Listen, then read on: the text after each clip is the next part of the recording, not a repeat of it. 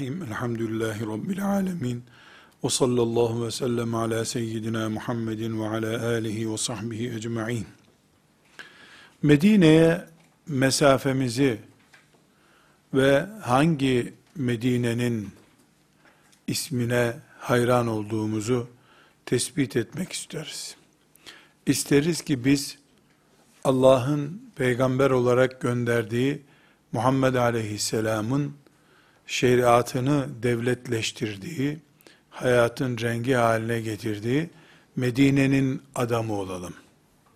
Bulunduğumuz yer Medine olsun.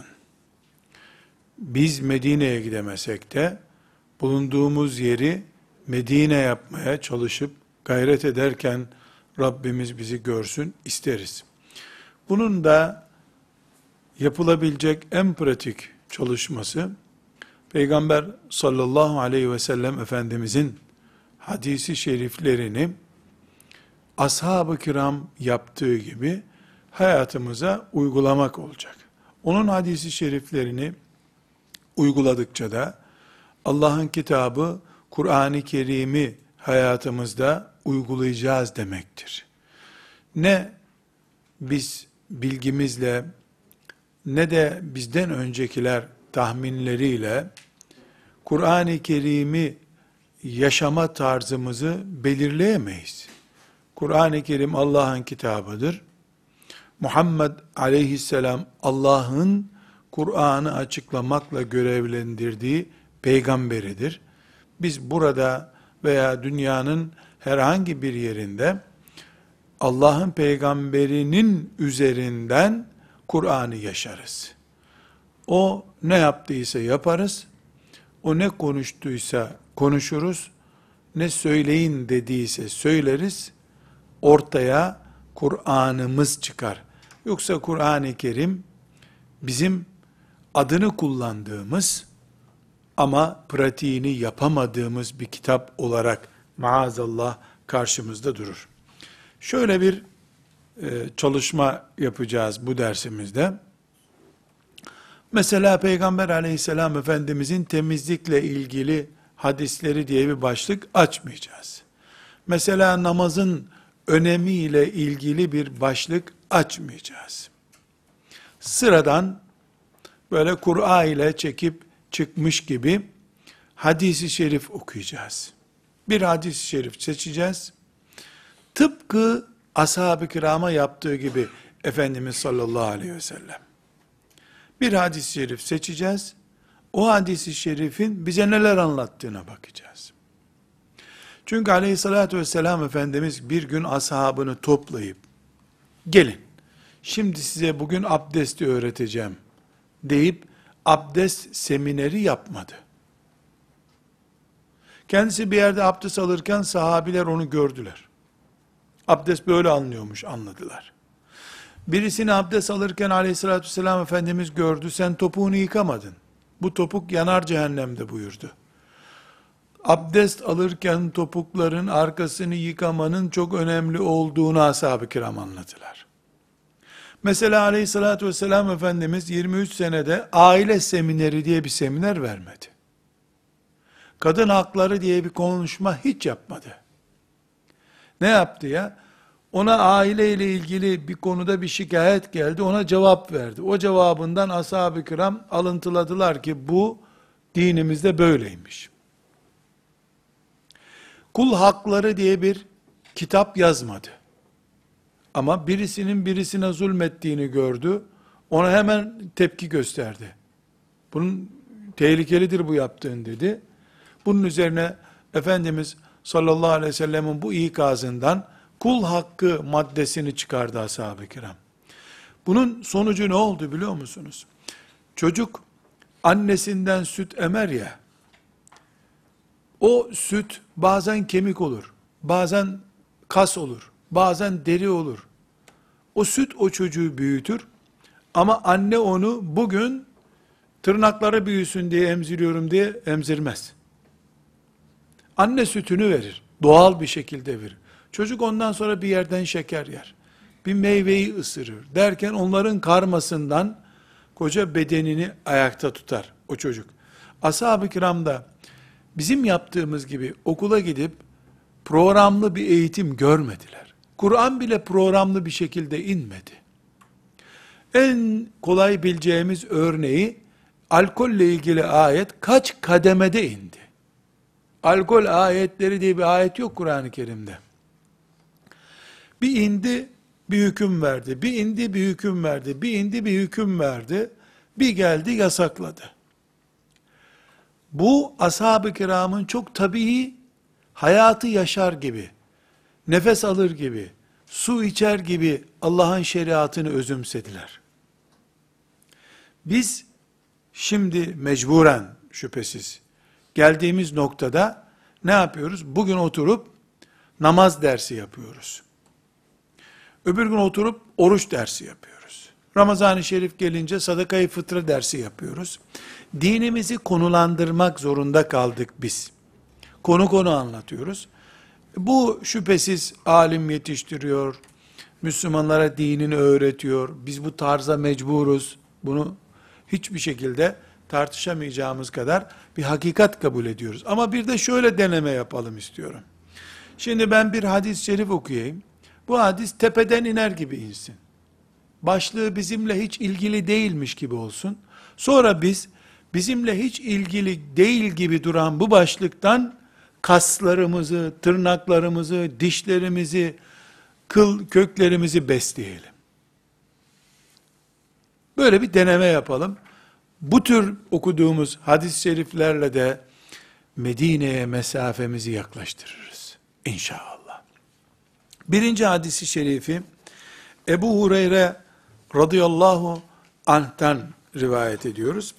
Ebu Hureyre radıyallahu anh Beyhaki'nin Süneni Kübrası'nda 6918. hadis-i şerif Bukhari'de de 1337. hadis-i şeriftir. Bukhari'de zikredilen bir hadis, başka kaynaklarda da zikrediliyorsa, önce Buhari'nin adını vermek uygun düşer kaynak olarak. Ama bizim tercih ettiğimiz daha kolay anlaşılır uslubundan dolayı Beyhaki'nin rivayetidir. Bu sebeple Beyhaki kaynak olarak gösterdik bunu birinci olarak. Aynı hadisi Beyhaki bizim anlamamızı biraz daha kolaylaştıracak bir dille nakletmiş. Raviden ona öyle ulaşmış. O şekilde dinliyoruz. Ebu Hureyre radıyallahu anh'ın hadisi şerifini dinleyelim. Metin olarak okuyayım. Peygamber aleyhisselamın mescidi temizleyen siyah bir kadını vardı. Mescidi temizliyor kadın. Ebu Hureyre radıyallahu anh bu kadınla ilgili bir hatırayı naklediyor. Peygamber aleyhisselam mescidi temizleyen siyah bir kadını görmeyince o kadın nerededir diye sordu. O öldü diye cevap verdiler. Bana haber vermeli değil miydiniz buyurdu. Dediler ki gece vefat etmişti. Gece de defnedildi. Sizi rahatsız etmek istemedik. Resulullah sallallahu aleyhi ve sellem onun kabrine gitti ve onun namazını kıldı. Sonra da buyurdu ki, Müslümanlardan biri vefat edince bana muhakkak haber verin. Sallallahu aleyhi ve sellem. Tekrar zihnimizi toparlaması için bir kere daha hızlıca okuyayım. Ebu Hureyre diyor ki radıyallahu anh, Peygamber aleyhisselam mescidi temizleyen siyah bir kadını göremeyince, o kadın nerededir diye sordu. O öldü diye cevap verdiler. Bana haber vermeli değil miydiniz buyurdu. Dediler ki, gece vefat etmişti. Gece de defnedildi, sizi rahatsız etmek istemedik. Resulullah sallallahu aleyhi ve sellem onun kabrine gitti ve onun namazını kıldı. Sonra da buyurdu ki, Müslümanlardan biri vefat edince bana muhakkak haber verin. Beyhaki'de Es-Sünenül Kübrası'nda 6918. hadis, Bukhari'de 1337. hadisi şerif. Şimdi bunu biz sıradan Peygamber sallallahu aleyhi ve selleme ait bir bilgi olarak okuduk. Bu Peygamber aleyhisselam Efendimizin mescidini temizlemeye çalışan siyah derili bir kadının hatırası. Duygusallık ihtiva ediyor bilgi. Aynı zamanda da Peygamber sallallahu aleyhi ve sellem Efendimizin diğer sahabileri gibi kadın bir sahabiyle de ilgilendiğini, derisinin siyah olmasının onun için bir ayrıcalık olmadığını ortaya koyuyor.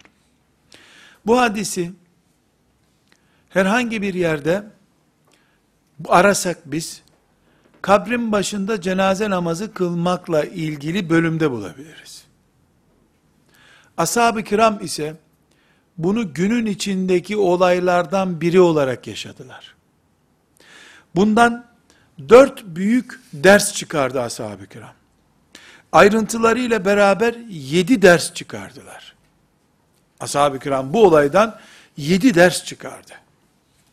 Biz bugün Bukhari ve Beyhaki'nin rivayet ettiği diğer kaynaklarda da var. Temel kaynaklarını almış oldum. Bu sahih hadisi şerifi, Peygamber Efendimiz sallallahu aleyhi ve sellemin gününde böyle bir olay yaşandığından hiçbir tereddüdümüz yok elhamdülillah. Yüzde yüz ortaya çıkmış bir olay. Bundan biz yedi büyük olay, işte dördü çok önemli, üçü de ayrıntılı bir şekilde yedi olayı çıkarırsak, dinimizi yedi damardan beslemiş oluruz. Ashab-ı kiram da Allah onlardan razı olsun. Böyle beslene beslene dindarlıklarını kuvvetli hale getirdiler. Biz bunu siyah bir kadının cenazesi kılınmış diye geçiştirirsek, beslenme kaynaklarımızdan birisini daraltmış oluruz. Şimdi sayalım. Bir, Peygamber Efendimiz sallallahu aleyhi ve sellemin bu tavrından ne anlaşılıyor? İyi bilinen insanların cenazesine gidip namazını kılmak gerekiyor demek ki. Bir, akraba olduğu için değil, ona zaten gidiyorsun. Zengin olduğu için değil, gitmesen daha iyi olur. Zenginliğinden dolayı gideceksen. Ama, müminlerin sevilenlerinden, fazilet sahiplerinden birinin cenazesinde bulunmak gerekiyor. Bir. İki. Demek ki Resulullah sallallahu aleyhi ve sellem kadın ve erkek ayırmadan ashabı ile ilgileniyormuş. Bu da bundan çıkıyor.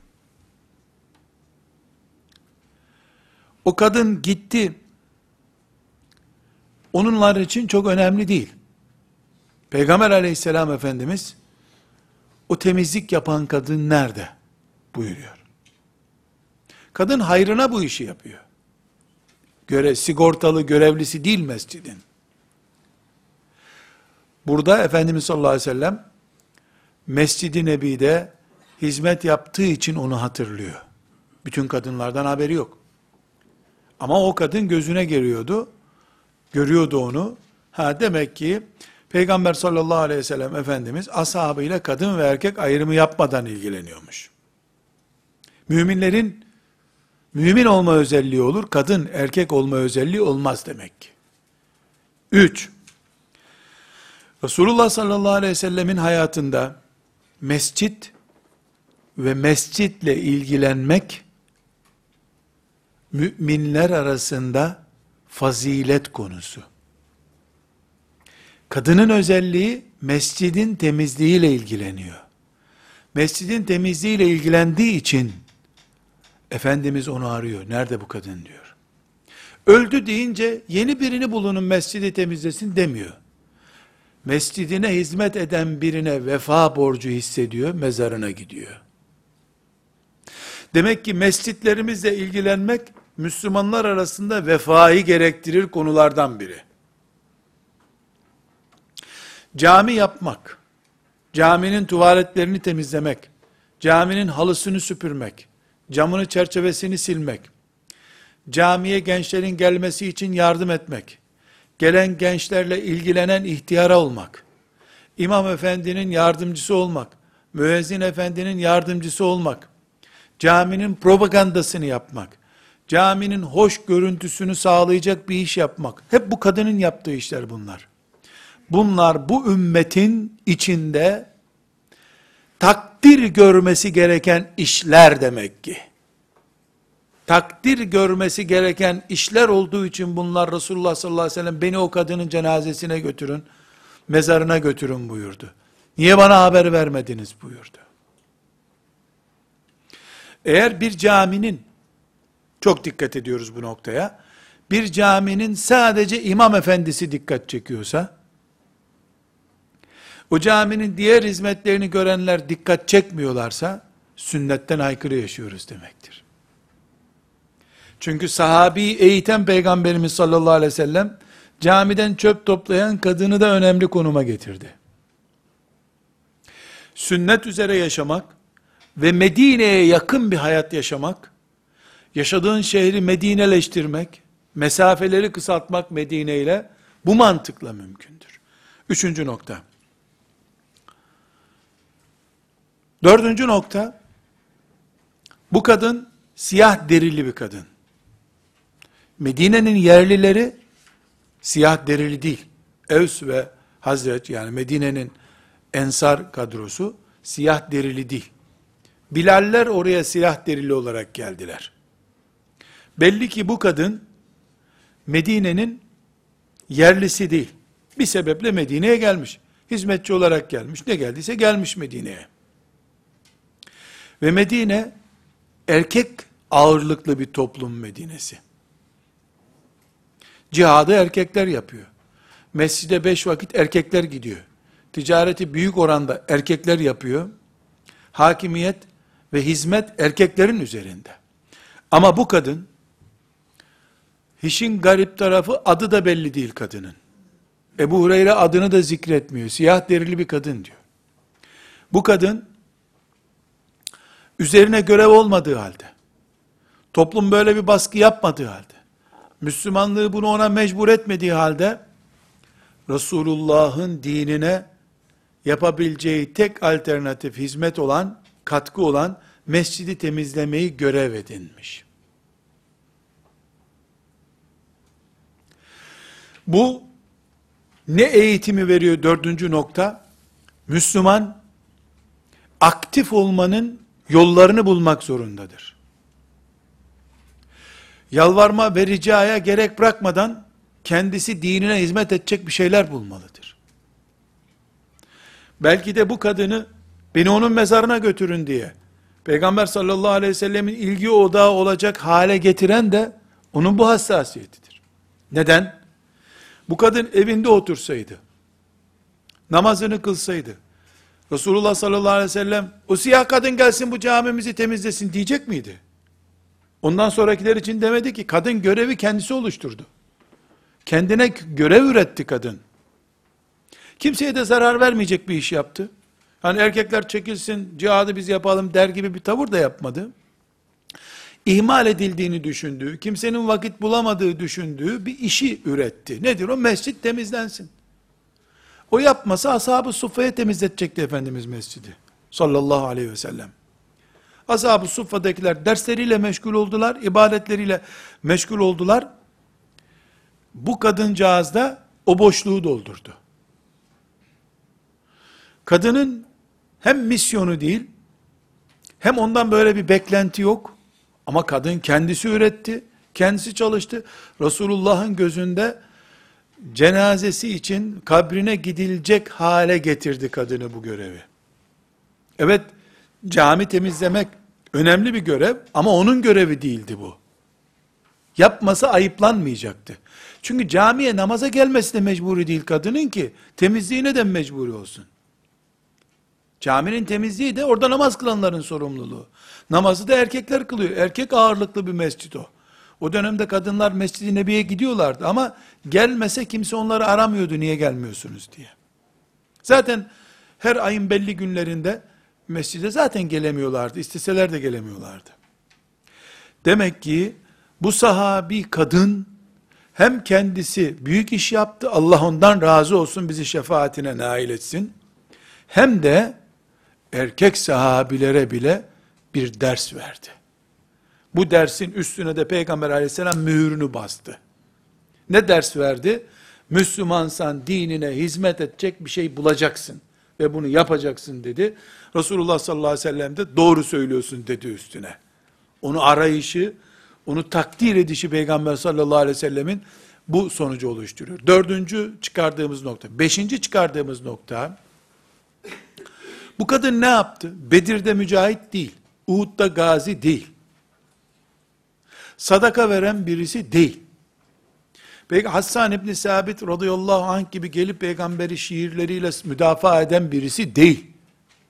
Mescitte gelip fakirlere yemek pişiren, imaret işleten birisi değil.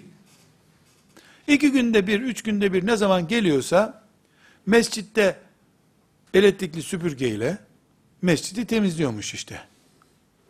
Kardeşler, mescit bir defa çamur.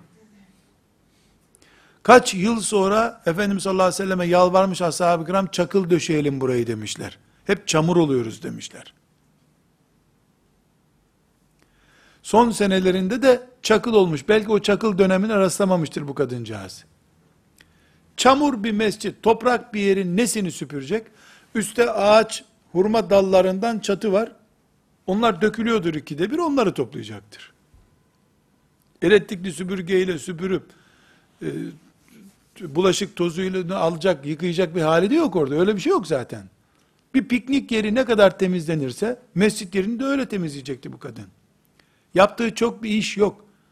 Aman olsun muhakkak aciliyet gerektiren bir iş değil. Bu iş bir gönül işi. Birinci dereceden Uhud gibi, Bedir gibi, infak gibi birinci dereceden bir iş değil. Ama Resulullah sallallahu aleyhi ve sellem'in mescidinin temiz olması nazik bir iş. Duygusal bir iş. Bunu becermiş. Bununla da Resulullah'ın gönlünü kazanmış. Sallallahu aleyhi ve sellem. Bir kadın Resulullah'ın gönlünü kazandıysa aleyhissalatü vesselam, Allah ondan razı olmuş mudur, olmamış mıdır? Sormaya gerek yok. Böyle bir soru sorulur mu? İnne salateke sekanun aleyhim. Senin onların üzerine namaz kılman, onlar için rahmettir Allah buyuruyor. Kabrinin başına gitmiş ve Efendimiz sallallahu aleyhi ve sellem namaz kılmış kabrinde. Münafıkların namazını kılma diye ikaz etmiş Allah. E Peygamber aleyhisselamın o kadından razı olması, Peygamber aleyhisselamın gönlünü alması, Allah'ın ondan razı olduğunu gösteriyor. Beşinci nokta. Ama bu razılığı bu kadıncağız, Osman İbni Affan'ın Tebuk gazvesinde yaptığı gibi binlerce askeri donatarak, ordunun gıda ihtiyacını karşılayarak elde etmemiş. Hurma liflerini, odun parçalarını mescitten haftada bir mi, iki günde bir mi neyse toplamış. 10 dakikalık bir iş. Mescit dediğinizde bütün mescit kardeşler bir dönüm bir yer yani. 2 dakikada, 3 dakikada onlar oradan almış. Küçük bir iş, sürekli değil, haftada bir, üç günde bir belki bir iş, küçücük bir iş, peygamberin gönlünü kazanmış. Aleyhissalatü vesselam, kabri başında ona rahmet temennilerinde bulunmuş. Tereddüt etmeyiz ki kadın şimdi cennetinde keyif sürüyordur. Bundan beşinci sonucu çıkarıyoruz biz. Ashab-ı kiram o gün şu dersi çıkardılar. Beşinci olarak. Demek ki Allah'ın terazisi çok hassas tartıyor. Bize göre küçük, Allah'a göre cennet. Bize göre çabucak yapılıyor, Allah'a göre bütün asırları kuşatıyor. Küçüklük, büyüklük bize göre olursa çok zarar ederiz. Allah'ın terazisine göre olunca karşılığı cennet olacak kadar büyüyebiliyor o. Bu kuralı da Allah'ın ne dediğine bak. Büyüklüğüne küçüklüğüne bakma. Kuralını da ashab-ı kiram bu kadın sayesinde öğrendiler. Bugün bu hadisi dinleyen bizler olarak aynı sonuca ulaşmak zorundayız. Bir Müslümanın Allah senden razı olsun sözünü basit görürsek bu hadise hala ihtiyacımız var demektir. Eğer bir Müslüman camisinin kirlenmesinden rahatsız olmuyorsa, bu hadisten dolayı kendisinden ders çıkarması lazım. içtiği sigaranın izmaritini caminin bahçesine atmaz bir Müslüman da atacak olsa, e bu kadınla hangi cennette buluşacaksın sen? Bu kadın cami temizlediği için cennete girecek. Sen caminin bahçesine sigara izmariti atmışsın. Belki de maazallah tükürmüşsün. Caminin abdestliğine kirli olup olmamasına önem vermemişsin. Kirletip gitmişsin. Eğitim böyle bir şeydir. Anne sütü gibidir. Sana bir fincandan daha az bir süt içirir. 60 yaşındayken tırnağındır o senin. Dişlerindir. Kastır. Deridir. Ashab-ı kiram bu eğitimi aldıkları için 23 senede cihana meydan okuyan bir nesil oldular. Eğitimi böyle aldılar. Kas olacak şekilde, damar olacak şekilde, vücutlarının kan ihtiyacını karşılayacak şekilde eğitim gördüler. Allah ondan razı olsun. Altıncı bir eğitim daha Ebu Hureyre bize veriyor bu hadis sayesinde. Efendimiz sallallahu aleyhi ve sellem filanca kadın Esma nerededir demiyor. O kadın nerede diyor. O da adını bilmiyor. Efendimiz de adını bilmiyor. Biliyorsa da ihtiyaç hissetmiyor söylemeye. Ebu Hureyre de Esma diye bir kadın vardı. O kadın ölmüştü demiyor. Bir kadın vardı diyor. Kadın üstelik siyah deriliydi diyor. Ne öğretiyor bize hadis-i şerif? O gün Resulullah sallallahu aleyhi ve sellem ashabına ne öğretti? O kadının cenazesini takip ederek şunu öğretti. Biz isimler ve markalar peşinde değiliz. Allah'ın rızasının peşindeyiz. Kim Allah'ın rızasının peşindeyse onun ismi cismi de önemli değil. Markası da önemli değil. Allah bu kadından razı olsun. Bize bu dersleri verdi. Bu da altıncı ders. İsimlerin peşinde değiliz. Markaların peşinde değiliz. Allah'ın rızasının peşindeyiz. Cennetindeyiz. O cennet umudunun içindeyiz. Kim bizim peşinde olduğumuz değerle aynı noktadaysa onun ismi cismi önemli değil. Kadının ismi yok çünkü. Yedinci nokta bu kadın insanlık tarihinde şöyle bir perçin bastı. Perçin bastı. İnsanın yüreğinin rengi önemli. Derisinin rengi önemli değil demek ki. Yüreği bembeyaz imandı bu kadının. Resulullah'ın mescidini temizliyordu. Bembeyaz kalpli bir kadındı. Simsiyah da derisi vardı. Resulullah sallallahu aleyhi ve sellem beyaz deriliydi. Nur gibiydi derisi. Ashab-ı kiramın büyük bölümü beyaz deriliydi. Toplum beyaz toplum.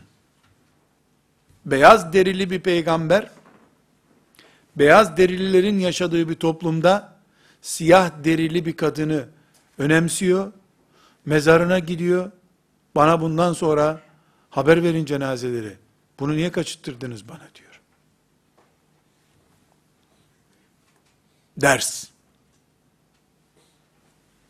Buna ders diyoruz biz. Bu dersi ashab-ı kiram aldı. Allah onlardan razı olsun. Bu hadisi şeriften bir yedi hüküm daha çıkarmamız mümkündür. Ama onlar zaten ilmihal kitaplarında var. Gece cenaze kılınır mı? Ashab-ı kiram kılmış. Gece nasıl kıldınız bu cenazeyi dememiş burada. İki, Peygamber sallallahu aleyhi ve sellemi ashab-ı kiram ne kadar seviyormuş. Ne sevgileri varmış ki, cenazemiz var ya Resulullah demeden haber vermişler. Gömmüşler cenaze, üzülmesin peygamber diye. Onların içindeki sevgiyi gösteriyor, hürmeti gösteriyor. Üç, cenaze bekletilmez demek ki. Sabaha beklememişler. Gece ölmüş, gece gömmüşler. Dört, mezarının başında bir insana cenaze kılınabilir mi? Kılınmış. Beş, ashab-ı kiram bu cenazeyi kıldılar da gömdüler çünkü. Efendimiz tekrar bu cenazeyi kıldı. Nasıl kıldı? Bu fıkıh ayrıntısı. Dedik ya fıkıhlara girmiyoruz. Altı, Demek ki filanca Müslüman öldü diye birbirimize haber vermemiz lazım. Mümin kardeşimiz öldü. Çünkü ne buyuruyor Efendimiz? Müminlerden biri ölünce bana haber verin buyuruyor. Yedi. Demek ki Efendimiz sallallahu aleyhi ve sellem sadece düğünlere gitmiyordu. Cenazelerle de ilgileniyordu. Sevgide, nefrette, bollukta, darlıkta, hoşlukta, kötülükte, her şeyde ashabıyla beraberdi. Onların babası gibiydi. Onların annesi gibiydi. Hepsinin her derdiyle ilgileniyordu. Bu tip onlarca hüküm çıkarabiliriz bu hadis-i şeriften ama yedi temelde bu hadisi şerifi durduralım. Çünkü bunun üzerinden biz hayat düzeni kurarız Allah'ın izniyle. Öyle bereketli bir tavrı var ki aleyhisselam efendimizin bir toplum inşa edecek kadar güzel sonuçlar var. Ama biz tekrar Medine'ye yaklaşma projemize dönüyoruz. Tek bir hadis aldık şimdi. Bu hadis üstelik ahkam hadislerinden biri değil. Çok gündeme gelen İslam'ın şartlarını anlatan hadislerden biri değil. Sıradan bir Medine'deki bir vakayı Ebu Hureyre Allah ondan razı olsun hatıra olarak bize naklediyor. Bu hadis üzerinden nefis muhasebesi yapmaya kalksak, bakın ne kadar mesafemiz varmış Medine'ye. Bizim teğet geçebildiğimiz, e, çok önemli işte, dursun bir kenarda dediğimiz hadis, aslında ashab-ı kiramın karne aldıkları uygulamalardan birisiymiş meğer ki. Biz bugün ne yapacağız o zaman? Eğer ashab-ı kiram gibi Allah'a yakın ve rızasına uygun bir hayat yaşamak istiyorsak, Medine ile aramızdaki mesafeyi kısaltmak istiyorsak, bu hadisi şerifi işim yerimizde, evimizde, vakfımızda, her yerde hayat pratiğimize dökeceğiz. İlla cenaze olması şart değil. Mümin kardeşlerimizi, ilişkilerimizi ihtiva ediyor hadis-i şerif. Resulullah sallallahu aleyhi ve sellemin mescitlerini, Allah'ın mescitlerini, alakayı ihtiva ediyor. Aktif Müslüman olmanın temellerinden birisini gösteriyor. Kendine iş üreten Müslümanla, verilen işi bile hantal bir şekilde yapan Müslüman arasındaki farkı gösteriyor. Oturup siyah derili bir kadın Resulullah'ın gönlünü kazanacak aleyhissalatü vesselam bu işi yapmış. Ben sağ olsaydı Resulullah sallallahu aleyhi ve sellem Medine'de olsaydım ne yapmıştım şimdiye kadar diye sorabiliriz. Resulullah sağ değil ama sünneti sağ. Ben hiçbir şey yapamıyorum deyip mesela çok bu hadis-i şerifi ben kendime uyarlayayım. Şimdi mesela ne yapabilirim? Bir medreseye gidip talebelerin çamaşırlarını yıkayabilir miyim? Bir kadın olarak niye yıkamayayım ki? Medrese ne demek? Ashab-ı Suffa gibi Resulullah sallallahu aleyhi ve sellemin sünnetinin, Kur'an'ının öğrenildiği yer. Ben ne kadar 10 çocuğun çamaşırını yıkasam hastalanmam herhalde deyip bir medreseye gidip müdüre selamun aleyküm. Her cumartesi günü bu kapıya siz büyük bir poşete 10 talebenin çamaşırını koyun. iç çamaşırı da dahil. Ben de pazartesi kurutup ütületip getirttireyim. Vallahi bu o kadındır işte. Peki bu kadın ölürse kim cenazesine gelecek? Resulullah sallallahu aleyhi ve sellem ve ente fihim. O bizim içimizdedir. Kendisi gelmese bile onun ruhaniyeti o kadının cenazesindedir. Eğer o kadın bu kadını taklit ederek Resulullah sallallahu aleyhi ve selleme böyle yaptı, Resulullah da ona böyle yaptı diye ben de öyle olayım diye yapıyorsa e, aynı şey bizim için de geçerli. O kadının kıldığı namazı kılıyoruz da kabul oluyor da o kadının yaptığına benzer bir işi yapınca niye kabul etmesin Allah Teala? Niyetin temizse aynı şey bizim için de geçerli. Bir talebenin çamaşırını yıkarım. İkisi çok olur. Belim ağrıyor yıkayamam. Olabilir. Bir talebenin çamaşırını yıkarım. Bir Kur'an kursunu gider haftada bir temizlerim. Bu çocuklar ne zaman tatile çıkıyor? Cuma günü. Cuma günü ben medreseyi temizleyeyim. Kadın eliyle temizlik görsün o mes medrese, mescit. Yapılacak o kadar iş var ki bu işlerin her biri Medine ile aramızdaki mesafeyi sıfırlar Allah'ın izniyle. O kadar yapılacak iş var ki. Ama her şeyi profesyonelleştirdik biz. Cami temizliği şirketlere veriliyor. Kur'an kursuna hademe alınıyor. Çocukların çamaşırlarını zaten kursta makine var orada yıkıyorlar. Her şey profesyonel oldu. Korkarım cennete girmeyi de profesyonel olarak bir sigorta şirketine havale edeceğiz herhalde. Beni cennete sok diye. Kala kala bir o kaldı. Hayır. Hayır. Bu kadın gösteriyor ki Allah'ın rızasını kazanacağımız binlerce iş var. Ve bunlar masrafsız işler. Hiçbir masrafı yok. Siz deterjanı alın ben bu kursu temizleyeyim diyeceksin. Bu kadar basit. Bu Medine'ye mesafem olmasın. Medine'ye yakın olayım diye derdi olanların işidir. Böyle bir derdi olmayanın zaten bir sakıncası yok. İkinci hadisi şerifi Ömer bin Hattab radıyallahu anh'la ilgili bir hatıra olarak dinleyeceğiz. Zeyd bin Eslem isimli tabi'i babasından naklediyor. Ömer bin Hattab ona bir hatıra anlatmış. Bu da Ebu Davud'da 1678. hadis-i şeriftir. Tirmizi'de de 3675. hadisi şeriftir. Bildiğiniz bir hatıra ama bu hatıradan bakın neler çıkaracağız şimdi. Yine Resulullah sallallahu aleyhi ve sellemin mescidinde ashab-ı kiramın katıldığı bir hatıra var. O hatırayı dinleyeceğiz. Sonra da nasıl anneden süt emer gibi Resulullah'tan hadis emmişler. Ona bakacağız. O sütü ememediğimiz için cahiller çıkıp da Kur'an bize yeter, onun bunun sütüne ihtiyacımız yok der gibi sünneti ihmal ettirmeyi bize alıştırdıkları için nasıl kas zafiyetine uğramışız. Genç yaşta Müslümanlar olduğumuz halde nasıl kas zafiyetinden dolayı yürüyemez, Allah yolunda adım atamaz olmuşuz, onu göreceğiz. Ömer bin Hattab radıyallahu anh diyor ki, bir gün Resulullah sallallahu aleyhi ve sellem bize sadaka vermemizi emir buyurdu. O gün de benim verecek malım vardı. Geçebileceksem bugün Ebu Bekir'i geçerim dedim. Malımın da yarısını getirdim.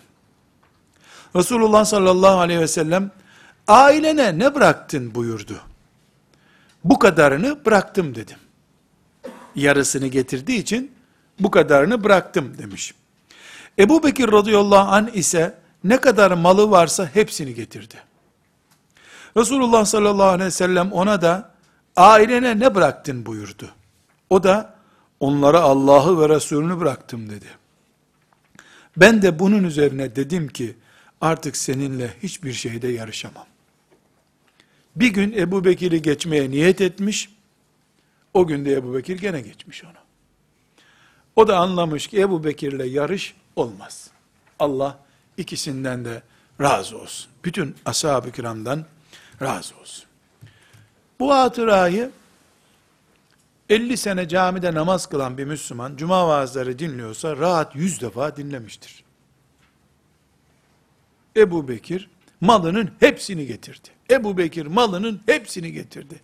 Bunun bazı ilaveleri nakledilir. İşte bir gömlek kaldı üstünde, gerisini hep getirdi. Bu bir abartı tabi, öyle değil. Şimdi izah edeceğiz inşallah. Ama her halükarda, bu hadisi şerif, ashab-ı kiramın, Allah onlardan razı olsun, oldu da, Resulullah sallallahu aleyhi ve sellemi anne gibi, ondan süt emer gibi emdikleri konulardan bir tanesidir. Bu sadece, Ebu Bekir ile Ömer arasındaki bir yarışı anlatmıyor. Ömer'in daha Ebu Bekir'i geçemem dediğini anlatmıyor. Bu onlarca sahabinin önünde olmuş bir olay. Bu soruyu Efendimiz sallallahu aleyhi ve sellem sorduğunda o mescitte belki yüz sahabi vardı. Belki daha fazla. Bu eğitimi hepsi aldılar. Bu Ömer'in aktör olduğu bir konu ama bu ders hepsine verildi orada. Hepsi ders gördüler. O dersle yetiştiler. Birincisi ne? Bu e, o gün ashab-ı kiramın süt emer gibi anneden Resulullah sallallahu aleyhi ve sellem'den gördükleri eğitim nedir?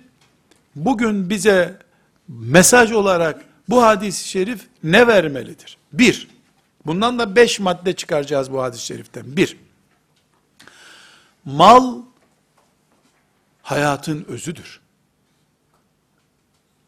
Ve malı herkes sever. Ömer de seviyordu. Yarısını verebildi.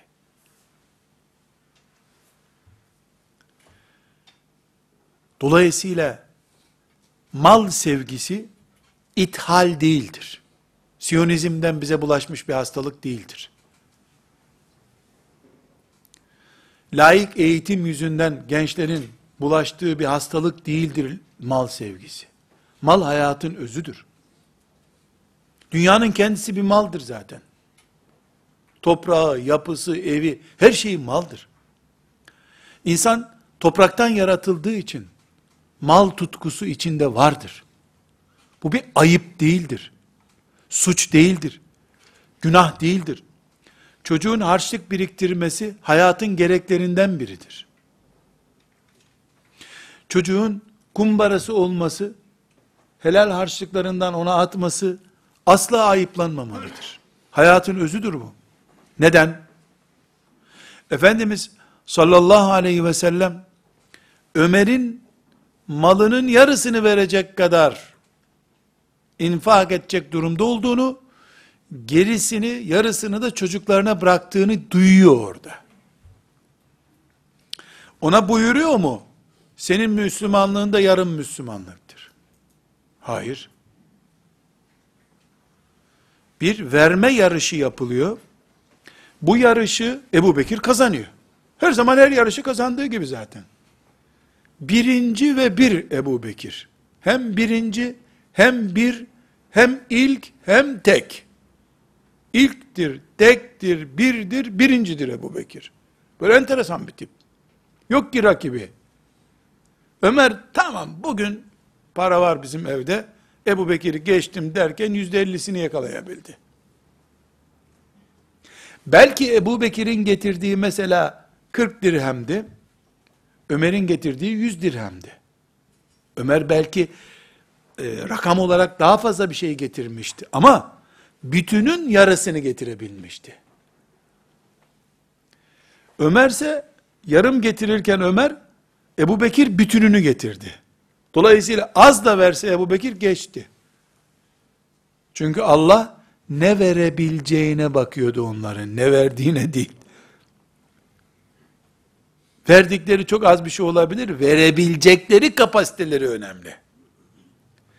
Mal bizim tekmelememiz gereken bir şey değildir. Efendimiz sallallahu aleyhi ve sellem Ömer'i azarlamadı. Allah kabul etsin deyip, kabul etti hediyesini. Yarısını almam, getireceksen tam getir. Bak Ebu Bekir tam getirdi demedi. Bu mal sevgisinin bize yabancı olmadığını gösteriyor. İçimizdedir bu. Topraktan yaratıldık. Toprak ve toprağın ürünlerini severiz. Hiç şakası yok.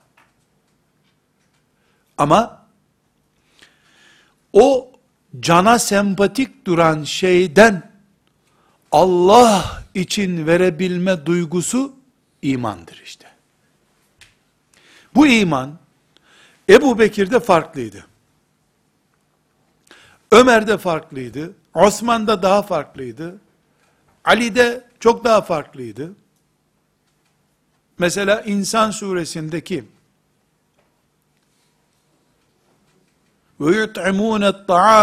hubbi miskînen ve etîmen ve esîrâ İnnemâ nut'imukum li vecihillâhi la nuridu minkum cezâen ve la şükûrâ İnna nekhâfu min Rabbina yevmen abûsen kamtarîrâ ayeti Ali radıyallahu anh için indiği söylenir.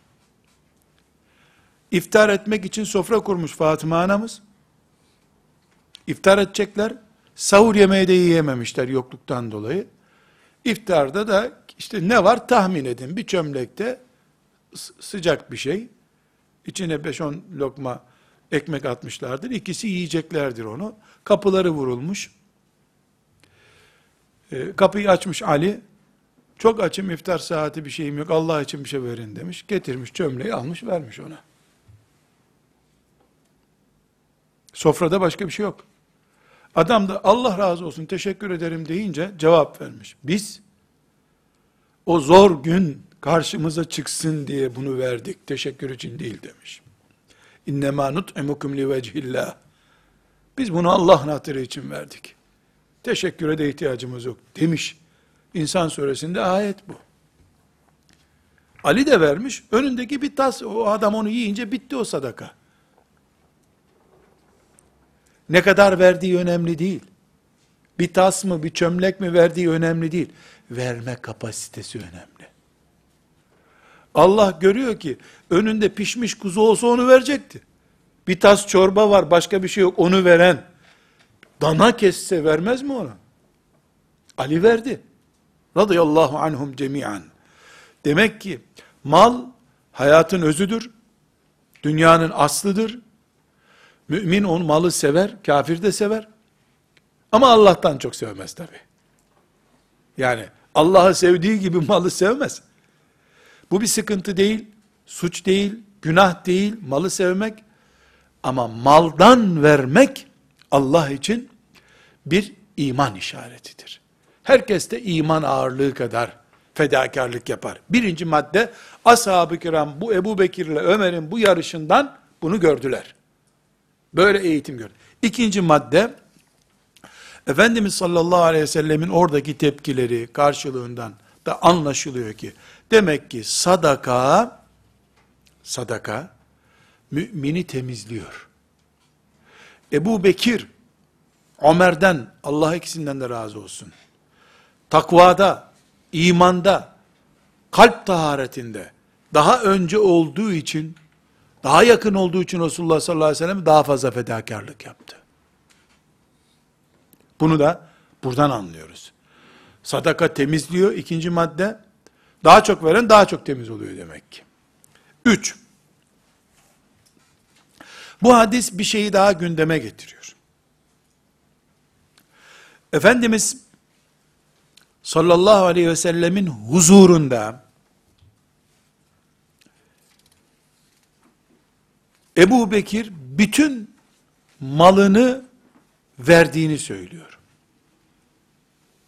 Efendimiz buna karşı çıkmıyor. Alıyor üstelik. Halbuki Efendimiz sallallahu aleyhi ve sellemin genel kuralı şudur.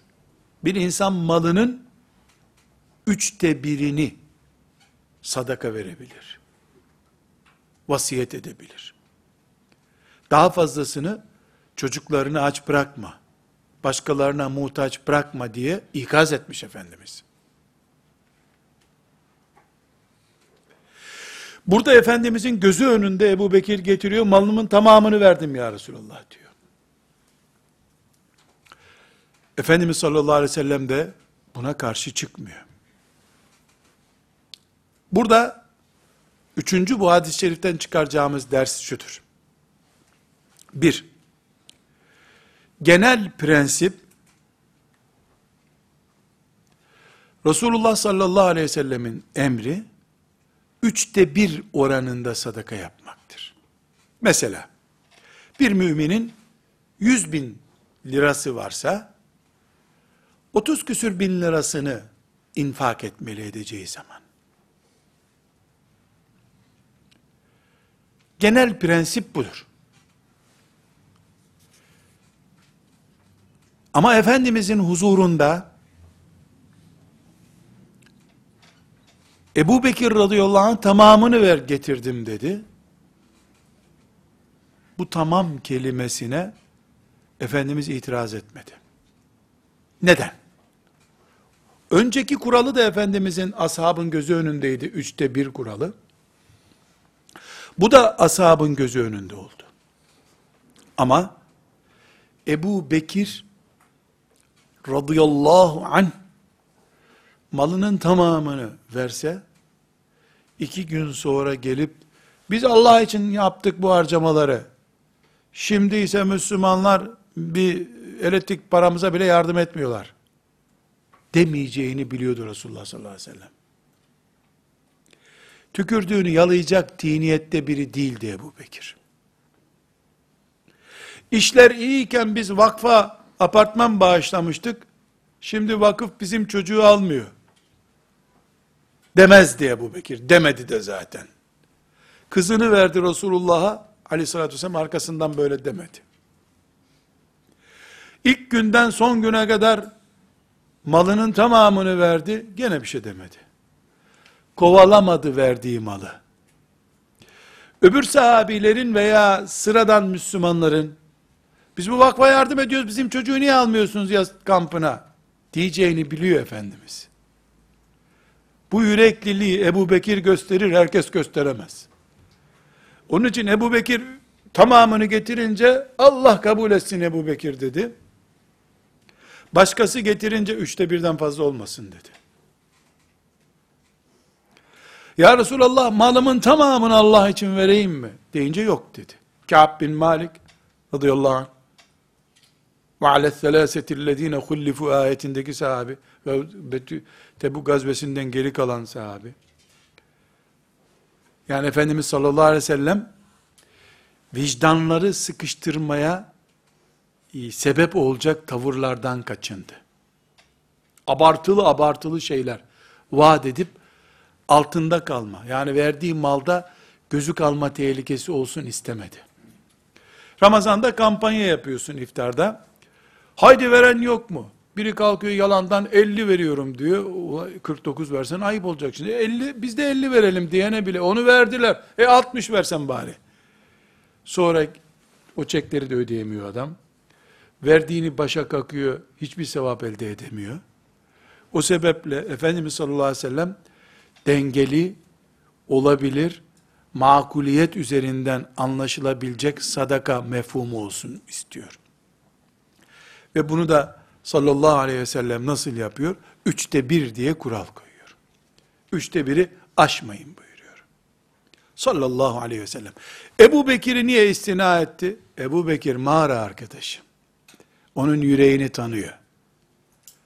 Ebu Bekir on kere ölse, on birinciye dirilse, o canı gene Resulullah'a verirdi. Biliyordu onu. İlk ve tek. Birinci ve bir. Hep bir ve birinci Ebu Bekir. Ondan şüphesi yoktu. Korkusu da yoktu.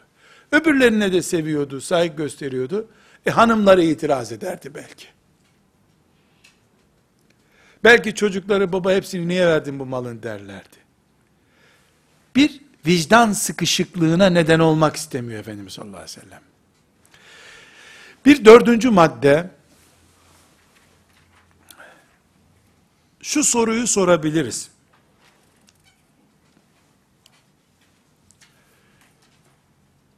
Ebu Bekir radıyallahu anh'ı kaç kere duyduk biz malının hepsini verdi. E geçen sene de vermişti, bu sene gene verdi. Madem hepsini verdi, mal nerede şimdi?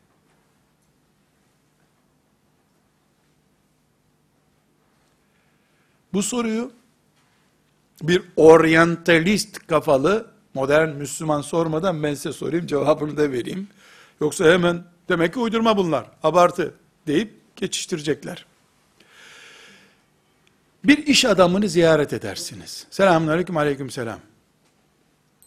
Adamın fabrikası var. 400 tane işçi çalıştırıyor. Hanları var. Abi nasılsınız? Ne var ne yok? İyiyiz. Abi bir bin lira lazım. Vallahi billahi Kur'an çarpsın. Gökten düşeyim. Yok abi. Bir lira da yok. Yok. Sıfırız. Bu yeminler yalan mı? Yalan değil. Hakikaten yoktur kasasında. Ara istersen. Adam, servet sahibi adam, nakit yok. Çünkü biz, adamın nakdine varlık diyoruz. Köyde babasından kalmış 2000 dönüm pamuk tarlası var. Ekmek alamıyor ki o tarlayla. Ekmek alacak kuruşu yok ama. Şimdi memur 3000 lira aylıkla çalışıyor diyelim. Ayın 30'unda sıfır. Ya elektrik para ne diyor? Vallahi 1 lira yok elektrik parası ödeyecek bir şey yok. Öldük gittik sefiliz diyor. Arkasında 80 milyonluk devlet var ama. Ve ayın birinde o faturayı 100 defa ödeyecek parası olacak. Yatırımı var, nakti yok. Ne yaptın bu parayı? İşçilere aylık ödedik diyor. Bitti her şeyi. Hepsini ne varsa verdim diyor. Ebu Bekir radıyallahu anh temelden zengin bir adam. Resulullah sallallahu aleyhi ve sellem bana malınızı getiriniz dediğin zaman onun 200 ağaçlı hurma bahçesi de vardı. Sattığı hurmalardan elde ettiği 200 dinarı da vardı.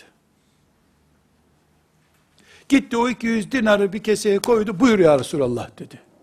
Ağaçları getirip verecek hali yoktu ya. O günkü nakit malı o 200 dinardı hepsini verdi. Aynı şey Ömer için de geçerliydi. Onun da mesela rakamlar böyle değil. Yani, sanal konuşuyoruz rakamları. Onun da 200 dinarı vardı. 100 dinarını getirip verdi. Efendimiz sallallahu aleyhi ve sellem tarla, bahçe, menkul, gayrimenkul neyin varsa getirmeye zaten karşı. Verirken ashab-ı kiram verilecek nakitlerini verdiler. Şu kadar veya bu kadar bütünüyle.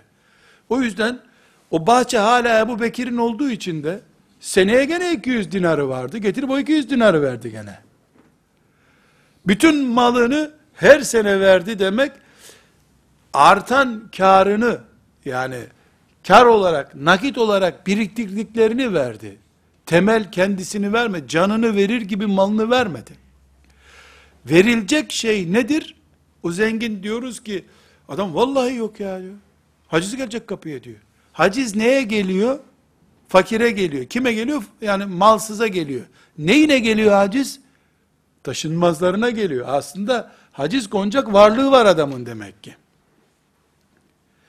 Bu sebeple Ebu Bekir radıyallahu anh ve onun gibi ashab-ı kirama ait bu tür aktarımları hayat gerçeği üzerinden anlayalım arkadaşlar.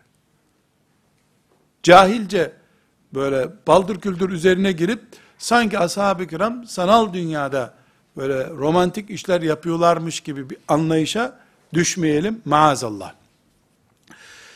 Beşinci bir tespitimiz kardeşler, ashab-ı kiram arasında bu hadisten anlaşılıyor ki, kızışmış bir yarış hep vardı. Bu da Allah'ın emriydi zaten. Allah, وَسَارِعُوا اِلَى مَغْفِرَةٍ مِّنْ رَبِّكُمْ وَجَنَّةٍ عَرْضُهَا السَّمَاوَاتُ وَالْأَرْضِ buyuruyor. Allah'ın mağfiretine yarışın. Gökler gökler arası kadar genişliği olan cennet için yarışın buyuruyor Allah. Bu yarışı ashab-ı kiram ön saf için yaptılar. Ön safa girmek için kavga ettiler. Çünkü ön safta sevap daha fazla. Cuma namazına gelip çabuk çıkmak için caminin ayakkabılık kısmında oturmadılar. En öne geçip ön safta sevap daha fazla diye ön öne geçtiler. Resulullah sallallahu aleyhi ve sellemi biraz daha yakından görecek yer için birbiriyle kapıştılar. Selam verdiğinde direkt benim yüzümü görsün diyor. Fazilet yarışı vardı ashab-ı kiramın bağrında. Bu yarış Ebu Bekir ile Ömer'in arasında da vardı. Hucurat suresinin ilk ayetlerinin tefsirini okuduğumuzda görürüz ki bu yarış yer yer tartışmalarına sebep olmuş. Benden önce nasıl Resulullah'a kaparsın diye. Bu sünnete ben daha layıkım diye düşünmüşler. Mala gelince e, sen al olmuş ama rızaullah'a gelince Peygamber aleyhisselamın gönlüne gelince benden başkası olmasın düşünmüşler. Büyük bir kıskançlık içine girmişler. Ama edebiyle, vakarıyla ve Peygamber aleyhisselamın huzuruna yakışacak bir anlayışla. Ashab-ı kiram arasında bir yarış kesinlikle var. Fazilet yarışı. Allah'a yaklaşma yarışı. Bu yarış bir ayıplı konu değil. Bilakis Rabbimizin emri yarışın.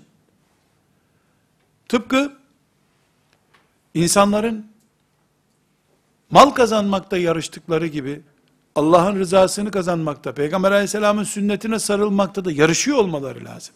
Bu hadis-i şerif, bu Ömer radıyallahu anh'ın Ebu Bekir'i geçmeyi düşündüm, geçemedim tarzı. Bu yarışların akıbeti ne olmuş? Yarış sonuçlarına gelebiliriz. Bir, farklı alanlarda farklı sahabiler yarışlar kazanmışlar. Bunu hadis-i şeriflerden görürüz. Mesela Sa'd bin Ebi Vakkas radıyallahu anh Efendimizin sana anam babam feda olsun dediği tek adamdır. Tek adam. Efendimiz ona Uhud'da böyle bir cümle kullanmış. Gönül sevgisi olarak Ayşe'nin bir üstünü yok. Kadınlar arasında en çok onu sevmiş. O onu kazanmış. Hadice radıyallahu anha en büyük takdirini kazanmış. Onun muadili yok buyurmuş. İnsanlık olarak Hadice bir tane. Duygusal sevgi olarak Ayşe bir tane. Kahramanlık, şecaat, yiğitlikte Ömer'in karşısına kimseyi koymamış. Ne diyor? Ömer, sen bir vadiye girsen şeytan oraya uğramaz bir daha diyor. Ömer'in yürekliliğini temsil etmiş. Ebu Ubeyde'yi başka bir şeyle övmüş. Sen ümmetimin eminisin demiş. Huzeyfe'ye sen sırlarımın dostusun demiş. Yüzlerce sahabi, yüzlerce yeteneğiyle övmüş. Bir gün Ali'ye sen Medine'de nöbetçi kal, biz cihada gidiyoruz demiş. Ya Resulallah beni böyle kadınların arasından bırakacaksın demiş. Yiğit mümin. Ona buyurmuş ki ya Musa ile Harun arasındaki manzara neydi? Musa'nın vekili Harun'du. Sen de benim Harun'umsun ya demiş. Ne enteresan bir övgü ya. Bunu duymak için insan var ya, bir kere de olsa bir, bir dakika yaşayıp sonra ölse değer bu dünyada. Bu sözü duyma. Onu öyle övmüş. Bütün sevgileri topluca Ebu Bekir'in de yüreğine yığmış. Mesela Efendimizin e, evinin bulunduğu, şu anda kabrinin bulunduğu yer eviydi. Evini görmek için ashab-ı kiram mescidin çevresinde yaptıkları evlerde peygamberimizin evine bakan bir pencere yapmışlar. Yani bakacaklar peygamber dışarı çıktı mı onunla beraber çıkacaklar. Vefatına yakın buyurmuş ki bu camların hepsini kapatın Ebu Bekir'inki kalsın buyurmuş. Çünkü aile mahremiyeti olarak da e, o pencereler biraz onu belki de rahatsız edecek. Çünkü herkes oraya bir pencere bırakıyor evlerinde. Nasıl şimdi e, şehir kulvarına bakan daireler pahalı satılıyor. O zaman da Efendimiz'i gören pencereler pahalıydı. Hayat oydu çünkü. Sallallahu aleyhi ve sellem. Ebu Bekir'e gelince, Ebu Bekir hangi kulvarın birincisi? Bütün hayatın birincisi. İlk ve tek bir ve birinci Ebu Bekir'e. Onun dışında pek çok sahabiyi yarıştırmış Efendimiz. Kur'an okumakta Übey ibn Kâb'ı yarıştırmış. Hafız, hafız, Übey hafız. Güzel seste Ebu Musa el-Eş'ari birinci demiş. Ezber için e, Ebu Hureyre'ye dualar etmiş. Hafızan kuvvetli olsun demiş. Kur'an'ı anlama mantığında İbn Abbas'ı öne çıkarmış. Her sahabinin bir meziyetini Allah'ın verdiği fıtri yeteneklere dikkat ederek öne çıkarmış sallallahu aleyhi ve sellem Efendimiz. Ama Ebu Bekir'in kazanmadığı yarış yok. Çünkü Ebu Bekir ilk. İlk göz ağrısı onun. Tek göz ağrısı. Beraber hicret edeceğiz Ebu Bekir deyince Ebu Bekir sevincinden ağlamış. Ebu Bekir kabul etti diye Efendimiz ağlamış. Dostlar. Allah'ın kaderinin tecellisine bak, kıyamete kadar da yan yanalar. Kıyamete kadar. 23 yıl beraber oldular. O beraberlik öyle bir ürün verdi ki, belki 2023 yıl daha beraber olacaklar. İnşallah biz de yanlarında olacağız. Medine'ye yakın olmak istiyoruz yanı başında olmak istiyoruz. Onun için hadis okuyoruz. Ve sallallahu ve sellem ala seyyidina Muhammed ve ala alihi ve sahbihi ecma'in velhamdülillahi rabbil alemin. قل إن كنتم تحبون الله فاتبعوني